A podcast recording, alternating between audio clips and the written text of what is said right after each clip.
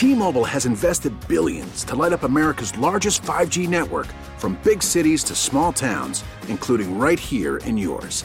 And great coverage is just the beginning. Right now, families and small businesses can save up to twenty percent versus A T and T and Verizon when they switch. Visit your local T-Mobile store today.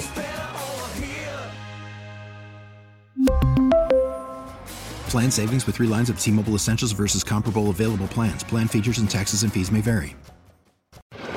The All Local on K N X News ninety-seven point one F M. This is K N X News ninety-seven point one F M, Southern California's only twenty-four hour local news and traffic station. Good morning, I'm Chris Sedens. Let's get to our top local story. The buildup, it's intensifying, and social media is buzzing this morning ahead of the forty-niners and Rams playing at SoFi Stadium this weekend, Sunday, the winner advancing to Super Bowl Sunday. Tickets going for more than twelve hundred dollars in some cases on the resale market. One seat site estimating that sixty-five percent of the crowd at SoFi come Sunday will be San Francisco fans cheering on the Niners. C B S Sports N F L analyst Amy Trask, who used to work work in the uh, head office of the uh, Raiders, she was the team president, uh, says people in the Bay Area seem to get far more worked up about the rivalry than those here in L A. There is this fierce, fierce, passionate, I won't use the word hatred, although that might be a good word, but dislike from the north to the south, and sort of a shaka attitude down here in Southern California. Chris Myers is with Fox Sports. He's based here in Los Angeles. He tells K N X this is a very strange rivalry. It's a real thing. I think the, the rough part for N F L fans of the Los Angeles Rams, the rivalry, there was a little adjustment. It lost something when for twenty years there wasn't pro football in Los Angeles and the Southern California area. Most analysts have the Rams as favorites to win the game. Kickoff set for three thirty on Sunday. Number of new COVID cases in L A County falling significantly, but the county top health officer is keeping the mask mandates and vaccination requirements in place, at least for now. Experts called it. They thought it might happen. COVID cases blasting to sky-high levels and then plunging down just as quickly. That seems to be the case here in L A County. In fact, case rates are dropping in other areas, too, prompting some health officials to ease restrictions. But that's not going to happen here, not yet, because L A County health officers say Omicron is just too contagious. Still, with cases falling, Doctor Amish Adalja from Johns Hopkins says we're heading in the right direction and should reach a semblance of normalcy. But it's a normalcy that includes the fact that there's not going to be a time when there's COVID zero, that there's always going to be some level of COVID risk, but a risk that's much more manageable, especially for those who are fully vaccinated, who basically have zero chance of getting severe disease. The daily average of COVID cases is now about twenty-six thousand in L A County. That's about half as many as we saw two weeks ago. John Baird, K N X News, ninety-seven point one F M. The windy weather now. It'll be with us a bit longer. Pretty good Santa Ana wind event kicking in here. One of the stronger highs we've seen so far this season over in Colorado. Sounds like a far way away from us, but that's how these Santa Ana wind events kick in. We've had some uh, forty mile per hour plus winds up in the San Fernando Valley here late uh, morning, and some forty mile per hour winds also around the uh, uh, Malibu uh, area in some of the uh, Santa Monica's. Uh, some forty mile per hour plus winds uh, likely here this afternoon.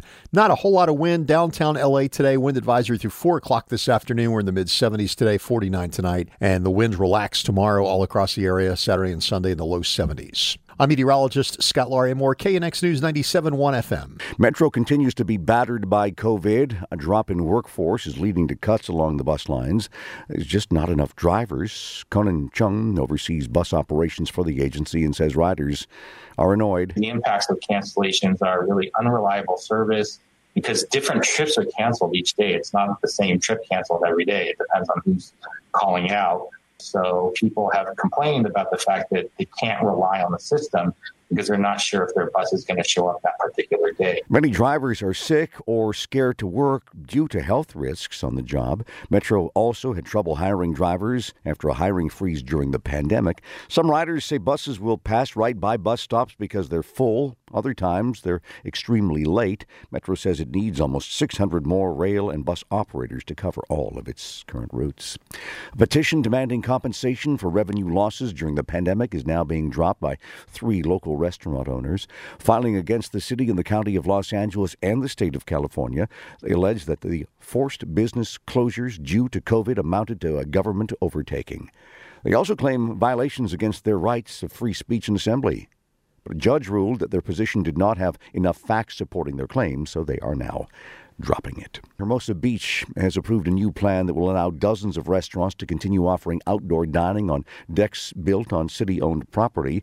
Many of the platforms cover parking spots directly in front of the restaurants. A spokesperson for the city says it uh, is taking a big financial hit. Between the parking meter revenue loss and the encroachment fees that were suspended, you know, you're looking at seven or eight hundred thousand dollars in, in revenue that the city Um, did not collect during this time. In March, Hermosa Beach will start charging these restaurants one dollar fifty per square foot based on the size of their current decks. As California's first-in-the-nation reparations task force meets this week, it's tackling one of the biggest questions it faces. Who will be eligible for potential payments? California Secretary of State telling the panel that reparations for African Americans should be limited to only those of descendants of slaves. Reparation is for those who are the descendants of slaves first, because of the devastation they suffered from hundreds of years of no wages and no ability to own land and accrue wealth. Their ties are permanently severed from their homeland, and their ability to return to Africa is almost impossible. The nine-member task force is on a two-year timeline to address the lasting impact of slavery and any action needed at the federal level. But critics say California did not have slaves as in other states, so it shouldn't have to address the issue or pay anything for it. The panel plans to continue its meeting today. The K N X All Local is updated multiple times a day. But for the latest news and traffic, listen to K N X anytime on Alexa by saying, "Hey Alexa, play K N X News." You can listen on the Odyssey app, available on Android, Apple, or wherever you download your apps, and on our website at K N X news dot com. T-Mobile has invested billions to light up America's largest five G network, from big cities to small towns, including right here in yours. And great coverage is just the beginning. Right now, families and small businesses can save up to twenty percent versus A T and T and Verizon when they switch. Visit your local T-Mobile store today.